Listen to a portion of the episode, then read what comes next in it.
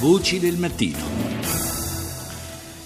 Parliamo ora dello Zambia, paese africano eh, che colloco sulla, sulla cartina per, in modo tale che possiate eh, visualizzare meglio la, la sua posizione. Siamo eh, nell'Africa, diciamo, meridionale, al, a sud della Repubblica Democratica del Congo, mentre a occidente eh, confina con l'Angola e confina invece a oriente con Malawi e Tanzania. Insomma, giusto per darvi una collocazione, perché non sempre eh, tutti riescono a collocare facilmente sulla eh, cartina geografica il, i paesi africani, che sono peraltro così numerosi in un continente tanto grande.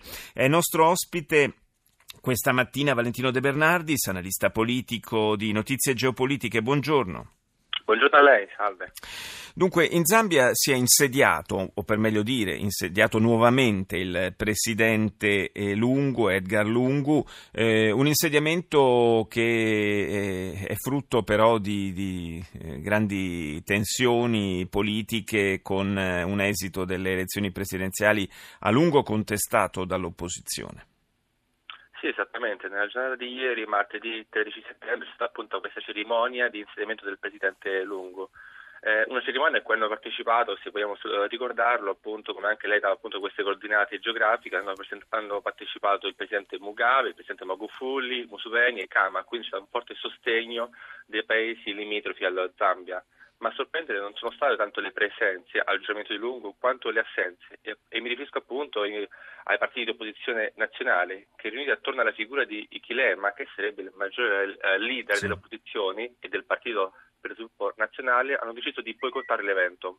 Uno strappo istituzionale, se vogliamo, che non è altro lo strascico di un duro scontro tra maggioranza e opposizione che segue le elezioni presidenziali dello scorso undici agosto. Una tornata elettorale che ha visto la riconferma di Lungu, come lei ricordava, e del suo fronte patriottico alla guida del paese, con il cinquanta virgola tre per cento delle preferenze, e la denuncia di brogli da parte dell'opposizione, che si è attestata al quarantasette virgola sei per cento, ma al di là delle percentuali, quello che interessa è che lo scarto di voti sono solamente di centomila voti a distanza dei due, i due rivali. Proprio questa vittoria sul filo di lana e la contestazione di circa trecentomila schede, che potrebbe capovolgere l'esito dell'elezione, ha spinto l'opposizione Uh, ieri a boicottare appunto il, il giuramento del, del neopresidente eletto, eh, però anche, ricordiamo, la settimana scorsa ha presentato un ricorso alla Corte, alla Corte Costituzionale dello Zambia, che poi è stata successivamente bocciata, e questa bocciatura non ha fatto altro che esacerbare gli animi. Sì, Possiamo... uno scarto, uno scarto davvero minimo, che come sempre accade quando ci sono delle differenze così piccole nel, nei risultati delle elezioni, alimenta sospetti, alimenta tensioni. Eh, il paese eh, è un, un paese la cui economia è fondata su che cosa? Il paese, beh, l'economia dello Zambia è prevalentemente eh, basata sul rame. Ricordiamo che lo Zambia è il secondo produttore nazionale del, del rame. Purtroppo però, con il crollo delle materie prime che abbiamo avuto appunto nell'ultimo anno e mezzo, il paese ne ha fortemente eh, risentito. Questo crollo delle materie prime, e quindi anche questo, questo controllo del questo crollo delle entrate de, dello Stato, è stato poi eh, successivamente si è riverberato su tutta l'economia nazionale. Infatti abbiamo avuto una crescente eh, una uh, crescente uh, perdita, perdita dei, dei posti di lavoro, perché c'è stata una forte chiusura di moltissime eh, miniere de, nel, nel paese, e questo qui è stato anche uno dei temi centrali della battaglia elettorale tra maggioranza e opposizione.